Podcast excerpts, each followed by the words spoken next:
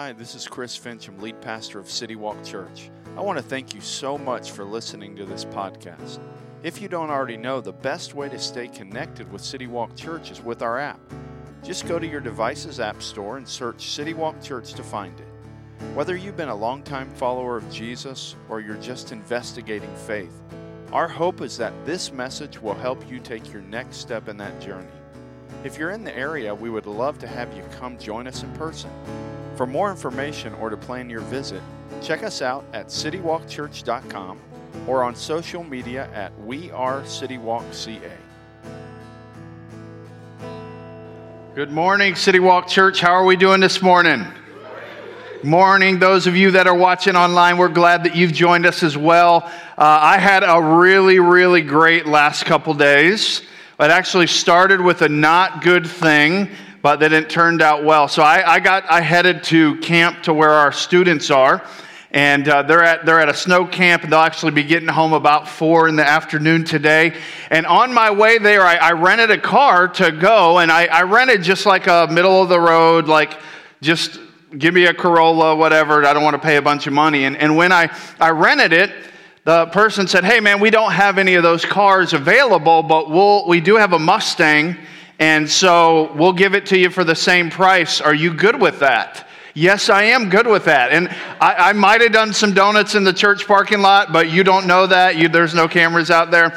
But, but I did. And so, man, I had fun driving that thing. Well, I'm on my way. I'm about an hour from camp. I'm in a random cow pasture with a road in between it, and the car stops.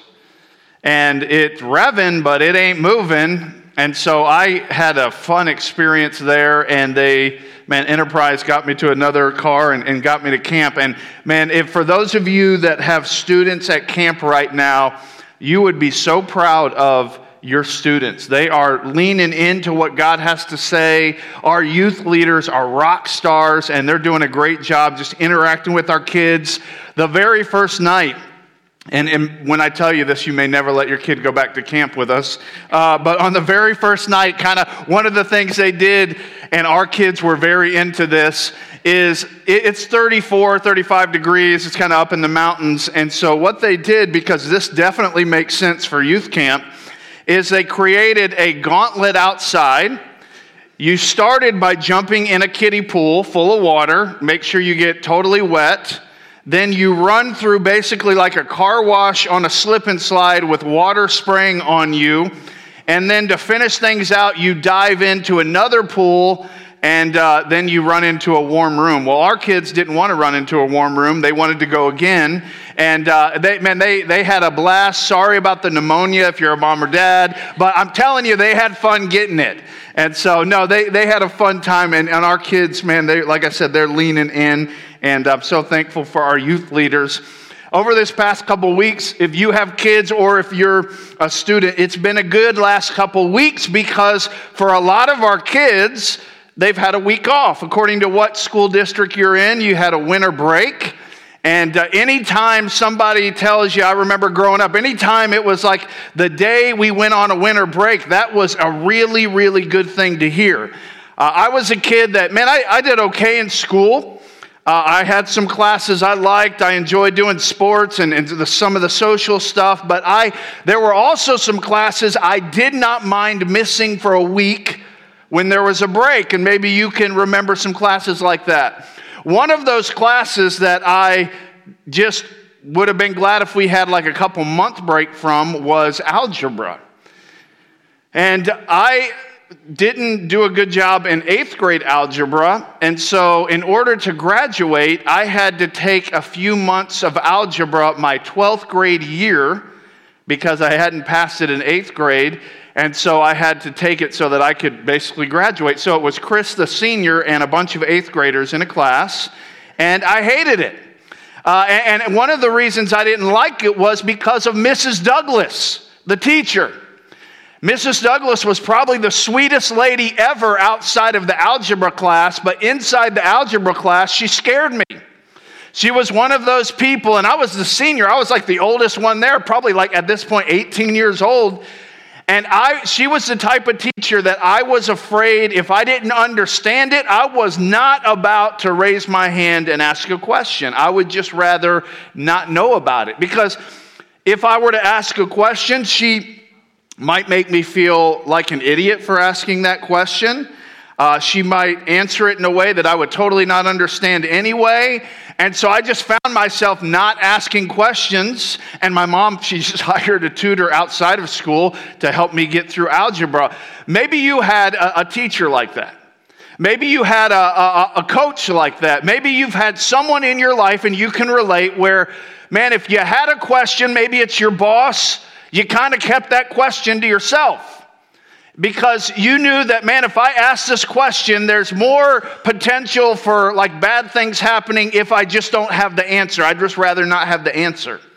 And so we've all had people like that in our life. Like I said, maybe it was a teacher for you, maybe it was a parent, maybe a coach, maybe a boss, but we've all had people like that where if we had a question, we just said, you know what? It's just easier not to know the answer than to ask the question. And for some of you, maybe you're watching online and you feel this way. For some of you, the church has kind of been that for you. And, here's what I mean you, maybe have been around church and you had some questions. Maybe there were some things you were a little confused on. And so you, you thought you were in a safe place to ask questions. But when you came to that person, when you came to the, the, the, maybe the person that you thought would be able to help you with an answer, not only did they not answer your question, but they made you feel like you wish you wouldn't have asked it in the first place. And, and maybe that's what you've experienced as it relates to the church. It might be why some of you, for a season of your life, just kind of walked away from it. Or you showed up, but you never really leaned in because you had an experience like that. If you've ever felt that way, then you're going to be happy because that's not the way Jesus was.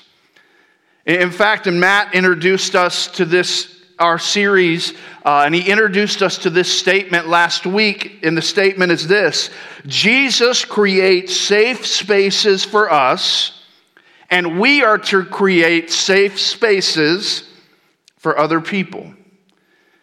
And one of the things that Jesus creates safe spaces for us in is for us to ask our questions, to us to bring our doubts, to us to bring the things that we don't understand. He creates safe spaces. And there's a story in the Bible in John chapter 3 where there was a guy by the name of Nicodemus that had some very legitimate questions.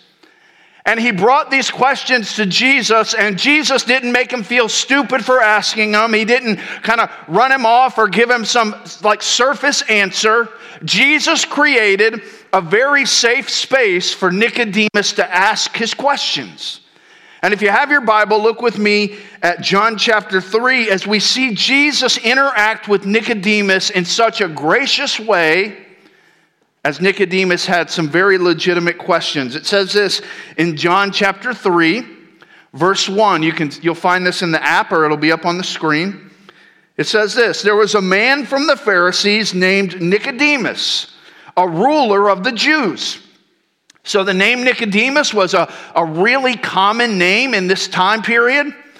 Nicodemus was a guy, he was a religious leader, he was a teacher, he was a Pharisee, he was part of the Sanhedrin, which was a group kind of like a, a Supreme Court made up of about 70 people.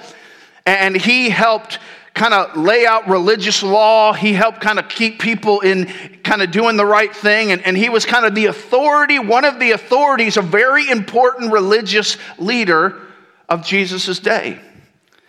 And it says this in verse 2 it says, This man, Nicodemus, came to him at night. So Nicodemus comes to Jesus at night. He obviously he wanted this conversation probably not to get out to other people. He probably wanted to have maybe some uninterrupted time with Jesus, and Jesus was pretty popular in that day. So, man, to come at night would probably be quiet. They'd get a chance to interact, and, and there wouldn't be a lot of distraction. And, and, honestly, he may have just even feared being associated with Jesus closely. And so he, he didn't necessarily want everybody to know that him and Jesus were hanging out. So he came at night. And it says, This man came to him at night and said, Rabbi, we know that you are a teacher who has come from God, for no one could perform these signs you do unless God were with him. And so, as he begins to interact with Jesus, he shows Jesus some honor, some respect. He calls him rabbi, he calls him teacher. These are polite and respectful titles. But, but based on how he kind of phrases this and based on what he calls Jesus, we know that Nicodemus probably had respect for Jesus, but he didn't buy into who Jesus really was God's son. He, he might have thought that, that Jesus was kind of God's man, but he didn't believe, most likely, that Jesus was actually God in the flesh. And so Nicodemus, he, he, he begins to interact with Jesus, and, and Jesus seems very quickly to kind of be done with the small talk, and Jesus kind of dives in to some truth that he wants to talk to Nicodemus about. He says this Jesus replied, Truly, I tell you, unless someone is born again, unless someone is born from above, unless someone is born spiritually, he cannot see the kingdom of God. And Nicodemus says, I mean, this is a brilliant man that Jesus is sitting down with. And he's, I mean, think about it. If somebody said to you, hey, unless you're born again, Maybe you've heard that phrase, you've heard it if you've been around religious circles, but man, born again, that's what do you mean? Like, what does that even mean, Jesus? Born again? And so Nicodemus asked what is a very logical question that you and I probably would have asked. He says this How can anyone be born when he is old? Nicodemus asked him. Can he enter into can he enter his mother's womb a second time and be born? Like Jesus, I, I, know that, like, for you, you got this whole virgin birth thing going on, but do you understand how this thing works? Like, born again, am I like supposed to go back into my mom and be born again? I mean, like, what does this mean? And so, Jesus, instead of making Nicodemus be like, man, you don't understand, you're an idiot. Jesus, he just kind of keeps walking through the conversation and he gives him more. He says this Jesus answered, Truly I tell you, unless someone is born of water and the Spirit, he cannot enter the kingdom of God. Unless someone has this spiritual birth that cleanses from sin and brings spiritual transformation, unless someone is made new on the inside, he can't be in the kingdom of God. Jesus says, Whatever is born of the flesh is flesh, and whatever is born of the spirit is spirit. Basically, what Jesus is saying is this transformation, Nicodemus, that, that at this point has Nicodemus a little bit confused. This transformation is done by the Holy Spirit.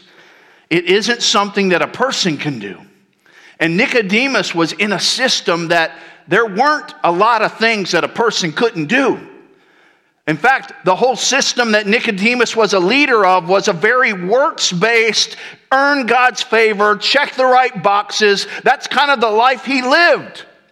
And so, Jesus, as he's talking to him and he's answering these questions, he says, Hey, buddy, like, like what I'm talking about, being born again, being transformed on the inside, this isn't something that someone in the flesh can do. This is a work of the Holy Spirit of God.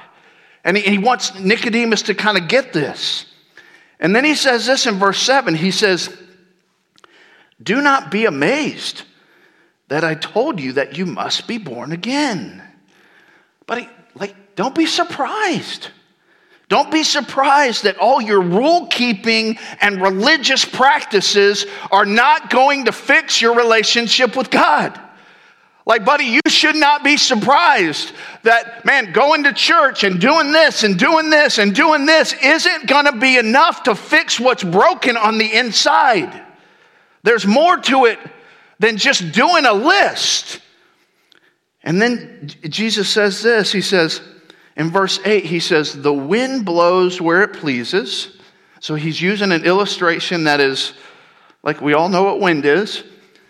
The wind blows where it pleases, and you hear its sound, but you don't know where it comes from or where it is going. So it is with everyone born of the Spirit.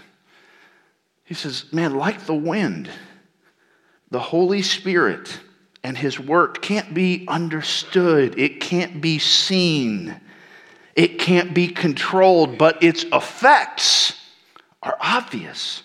Just like the wind, Nicodemus, you, you can't see the wind. You don't know where it's coming. You can't control the wind. But man, you, you know it's that there's, there's wind out here and you know it's, it's affecting things. You can't control it. You can't bottle it, but it's powerful.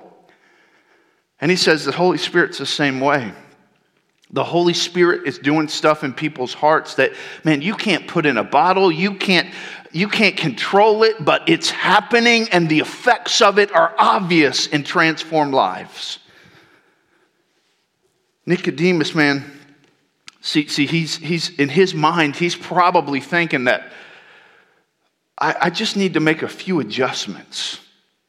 Like, I need to make a few tweaks. I'm a pretty good guy. I'm, I'm one of the most respected religious leaders in my area and of my day.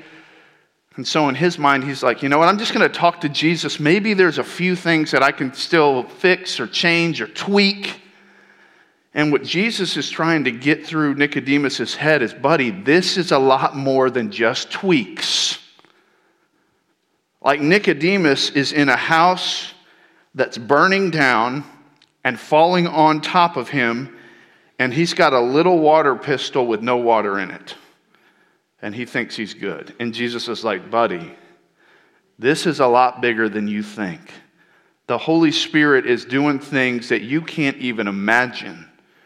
This is much bigger than you just doing a couple more things or adding a couple more things to the list, man. This is big. The Holy Spirit wants to transform you because here, here's the thing, and this was so important that, that, that Nehemiah get, or not Nehemiah, Nicodemus get this. And, and this phrase, and maybe this phrase will, you'll relate with this. Religion may save you from guilt, but it won't save you from sin. You, you, may, you may get a little brief reprise in your conscience by checking religious boxes, but it's not going to transform your heart. And that's as Jesus is answering Nicodemus's questions and as he's being a safe space for Nicodemus to even bring his questions, he wants the most religious guy of the day to understand all that religion, it may ease your conscience, it may help you look good in front of other people, but it will not transform your heart. It will not get you into the kingdom of God. It will not allow you to be born from above. It's bigger than that, Nicodemus. And he says this in verse 9. And I mean, Nicodemus, he's just like, well, I don't get this. He says this. He says, How can these things be? asked Nicodemus. Like, okay, how does, how does this happen? Born again, born from above, transformation. Like, what does that even mean? How do I do that, Jesus? And Jesus, he, he says, Man, are you a teacher of Israel and, and don't you know these things? Jesus replied, Like, buddy, you're, you've read the Old Testament. You should have seen it pointing to me all throughout the Old Testament. Like, you should know some of this. Just look back at the Old Testament. It points to a redemption, it points to a deliverer. You should know this. And then he says, Truly I tell you, we speak what we know and we testify to what we have seen, but you do not accept our testimony. The reason you don't get it, Nicodemus, is you haven't believed me. Man, I have been saying this for the last few years, and, and man, the reason this doesn't make sense to you is you haven't listened and believed what I had to say.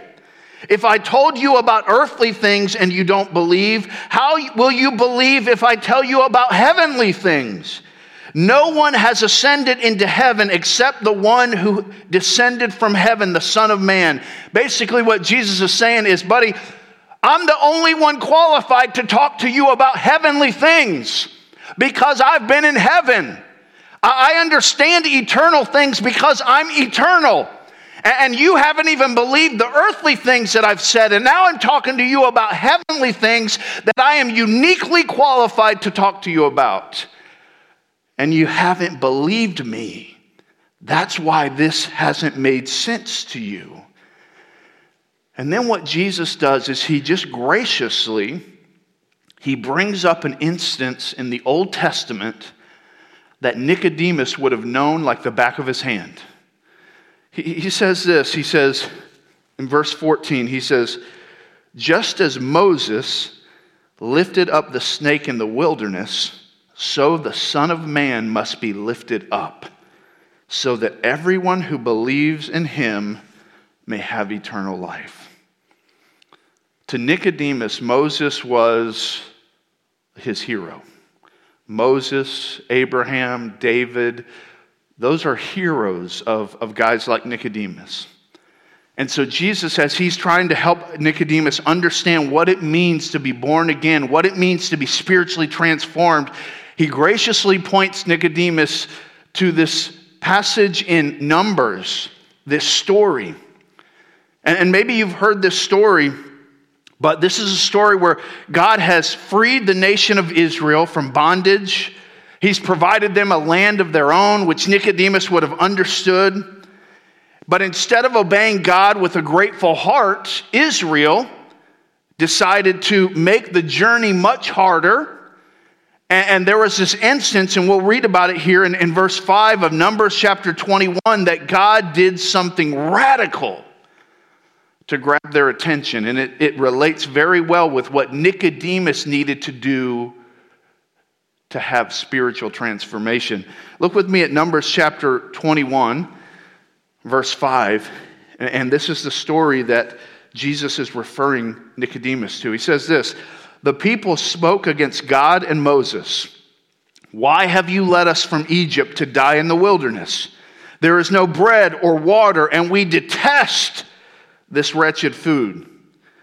Then the Lord sent poisonous snakes among the people, and they bit them so that many Israelites died.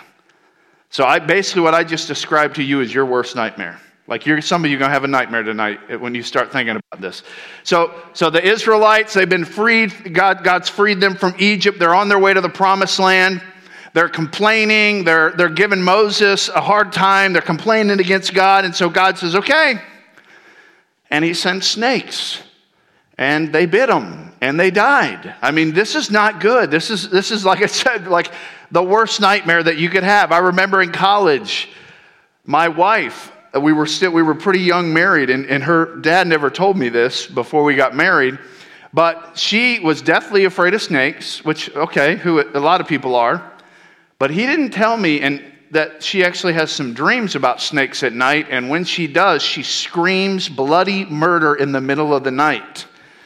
So I would be in college, and I'd be, you know, at the front table studying, working on a paper, and all of a sudden, just in the quiet of the night, I would hear the most blood curdling, high pitched scream coming from our bedroom.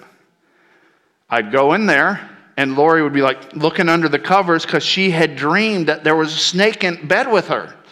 And, and, and so she just, and, and, this happened multiple times.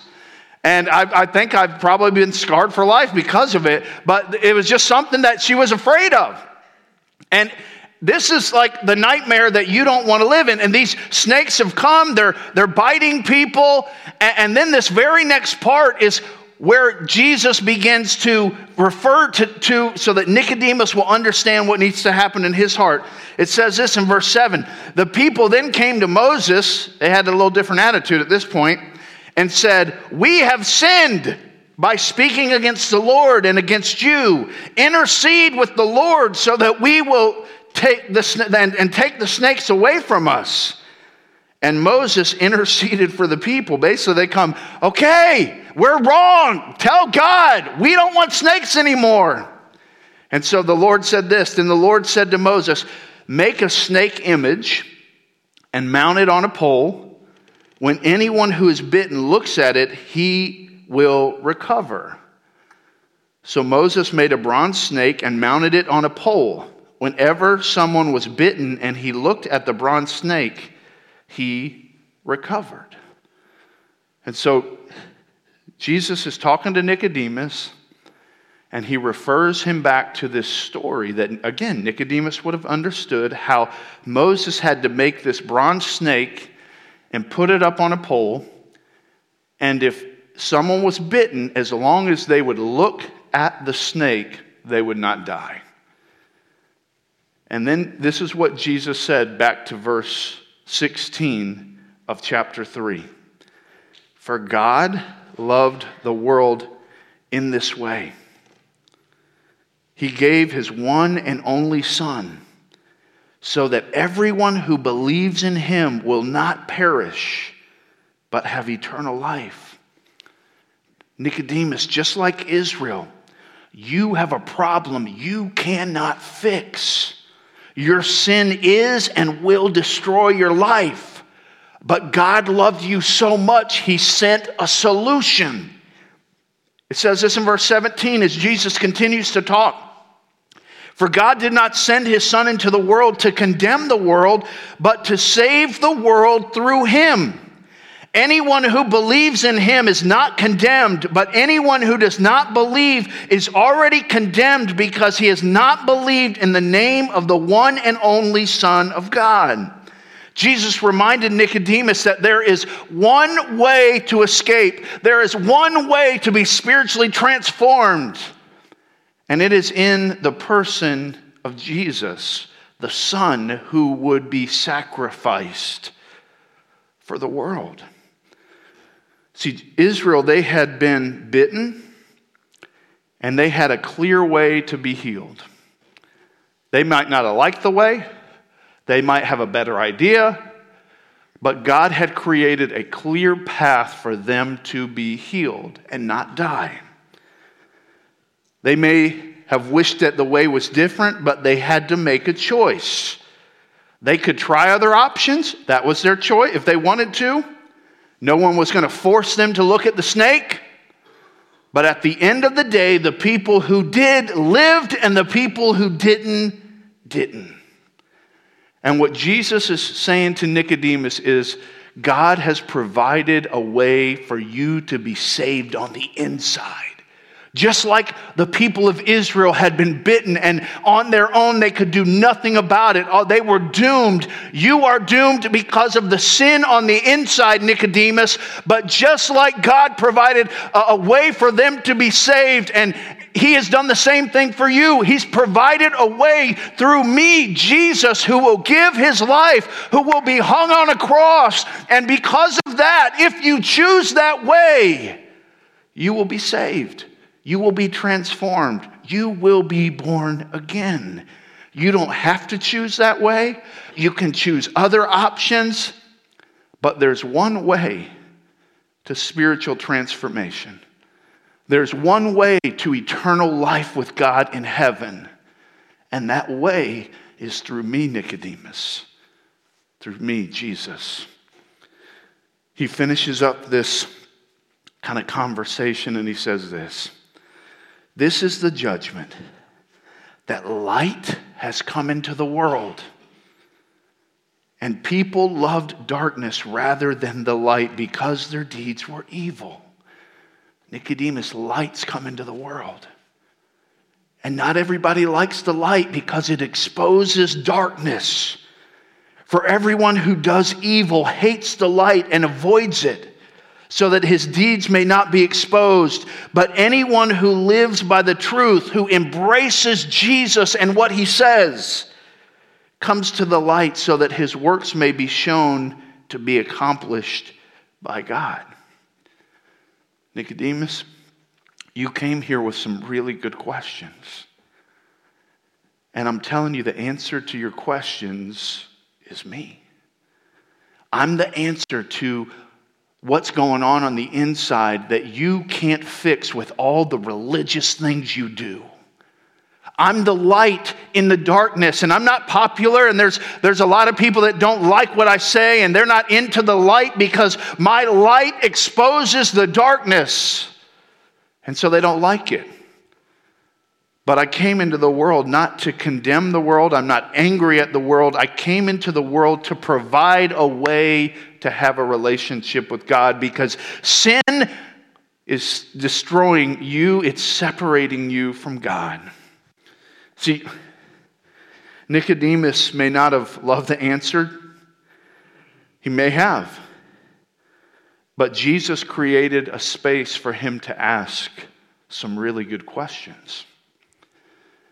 And this week in your small groups, you're going to read some passages about how the story ends for Nicodemus. Did he buy into what Jesus said? And you're going to get a chance to interact around some scriptures. But but as we think about this idea of, of safe spaces and how Jesus creates these safe spaces, it, it doesn't matter if you're watching online or you're, you're here this morning. It doesn't matter if you're a follower of Jesus or if you're maybe somebody that's investigating faith. If we're honest, none of us likes to take our questions to someone that we think will hurt us, embarrass us, or lie to us. It doesn't matter where you are spiritually, none of us appreciate that. None of us, whether it's our, our church or our work, we, we don't want to go to somebody that's going to hurt us because we have questions. And, and like I said earlier, maybe that's kind of what you've experienced in the church. Instead of being a safe place, it was anything but that, which is kind of confusing because when you read about Jesus, he seemed to be different.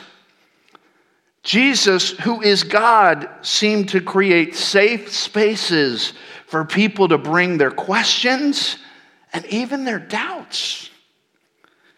Which leads me to a few questions I want us to, to think about this morning. And here's the first question Do I really want to know what God says?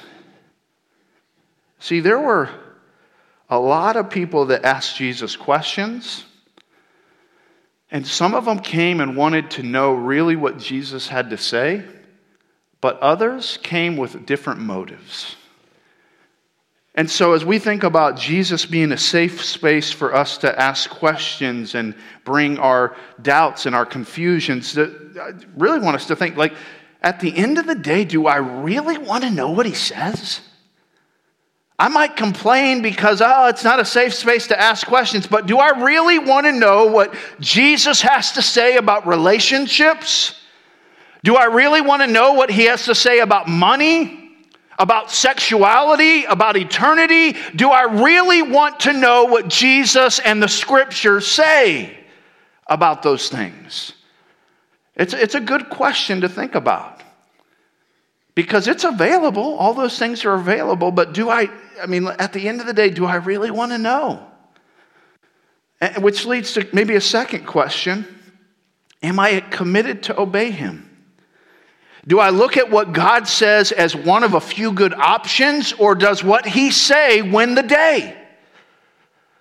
Like, like when I learn, or God, this is what you have to say about money, or this is what you say about relationships, or this is what you say about, and you fill in the blank. Do I look at what God has to say as, oh man, that's one of several great options I can look at? Or do I look at what God has to say and, and, and, in my mind say, man, what God says trumps everybody else? What He says isn't one of the options, it wins the day every time, even if I don't like it. Do I want to know what God has to say? And then am I committed to obey Him? Because He's a safe space to bring our questions and our doubts but we got to come to a realization do we really want to know what he says, and are we really committed to do what he says? Maybe another question to think about, maybe you've not thought about it this way, but am I a safe space for people to bring their spiritual questions? Doesn't mean you have to have all the answers, none of us do. But when people are around me and they have spiritual questions, Am I a place they feel comfortable to bring those to? Am, am I the type of person that if somebody brings a question, am I a safe space for them to bring a hard question, a doubt? And I don't have to have all the answers. I don't have to be able to tell them exactly. I just, but am I even a safe space for them to bring those questions? Are you a safe space?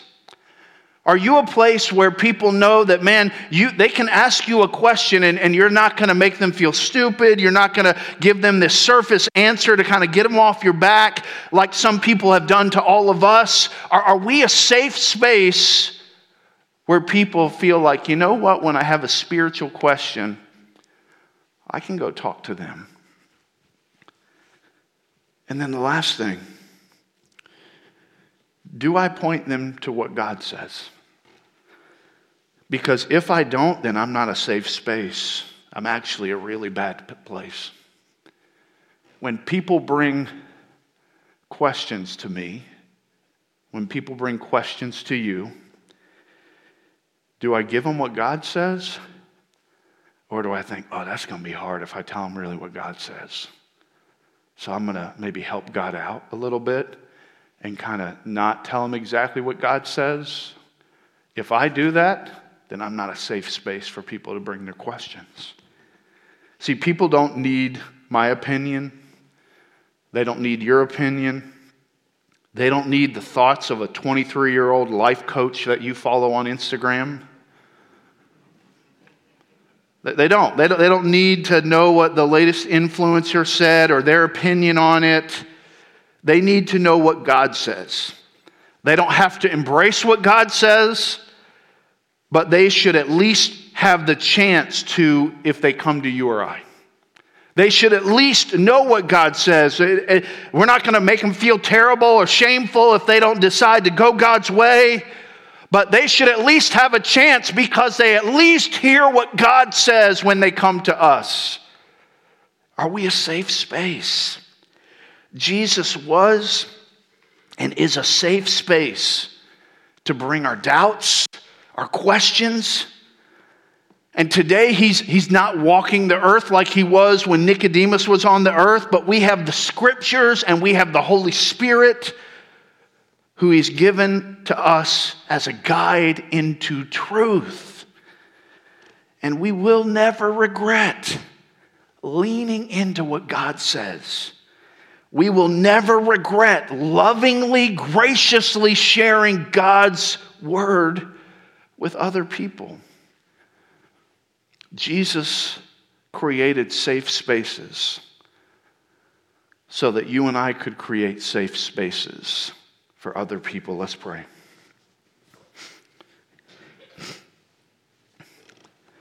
As we close things down and kind of close in prayer here, before I close in prayer, I just, I just want to ask, ask you maybe to think about this a little bit, maybe personally. Maybe you've already begun to with some of the questions that we talked about. Maybe you're watching online or you're here with us this morning here, here at church. And if you're somebody that says, Man, I'm a follower of Jesus, there's been a time in my life where I've admitted to God that I have sinned. I believe that Jesus died on the cross and rose from the grave, and I put my faith and trust in Him. I have a relationship with Him. If that's you, is there an area of your life that you need to lean into God and His Word on? Maybe you felt afraid to do that. Maybe you felt that God wasn't a safe space for you to bring your questions, to bring your confusion. Is there an area of your life that you feel, man, man, I need to really lean into what God has to say? And, and maybe, like I said, maybe you've been avoiding it for different reasons. But we, we should want to know what God says, not so we can weigh out our options, but so we can do what is best. And so, is there an area of your life that just maybe God's pricking your heart with? And then, secondly, are, would you say, man, are you a safe space? Are you a safe space for other people? That might have questions, that might have doubts. And again, it doesn't mean you have all the answers. I think one of the greatest answers to a question is hey, I don't know that answer, but I'll go find it and we'll talk about it later. But am I a safe space for that? And if not, maybe just between you and God, you would just tell God, God, I haven't been that safe space. And God, help me. Maybe it's ask somebody that loves you enough to tell you the truth, like, hey, do I give off the vibe of being a, a safe place for people to bring their questions, their issues, their confusions? Am I a safe space? Maybe you're here or you're watching online and you're not a follower of Jesus. And for you, you, you may not be following Jesus for a variety of reasons, but one of the greatest things that, that Jesus did, and he told Nicodemus about it, was he created a safe space for you so that you could have a relationship with God. He created that safe space and he created that way by going to the cross, paying for our sin, then being put in a grave and raising from the dead. And so, if you're here this morning or you're watching online and you would say, Chris, I'm not a follower of Jesus, but today I want to make that decision to start a relationship with Jesus, how would I do that? Just in the quietness of this room or wherever you're watching or listening to this? Just tell God that. Say, Chris, how, do I say that? Just, just from your heart to God, just tell God, God, I admit that I've sinned. I admit I've done things my way.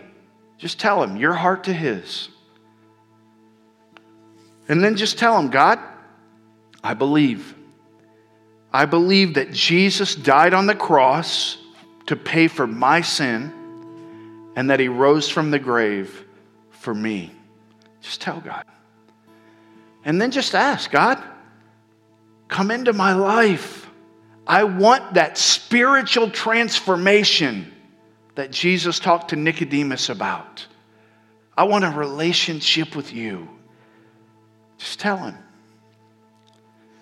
If you're here with us this morning and as I was praying out loud, you were praying that from your heart to God's, man, we would love to know about that decision. You can let us know about that decision by taking a decision card right in front of you and Maybe during the last song, just filling that out and taking it to the next steps table. Uh, we have a free Bible that we would love to give you as a way to just help you in your relationship with God. Maybe you're watching online and you also made that decision. There's a decision card. You can go to citywalk.cc and you can fill that out. And we would love to get in contact with you this week as well. Lord, I thank you that though there may not be a lot of safe spaces around us to bring questions and doubts, and, and Lord, we've all experienced that in different scenarios, but Jesus, you have created a safe space. You've created a safe space for us to bring our past, for us to bring our questions, for us to bring our doubts. And instead of condemning us, you graciously help us. You transform us. You create us new on the inside. And you walk with us. And God, I pray that we would lean into the safe space that you've created and that we would be that place for others. In Jesus' name, amen.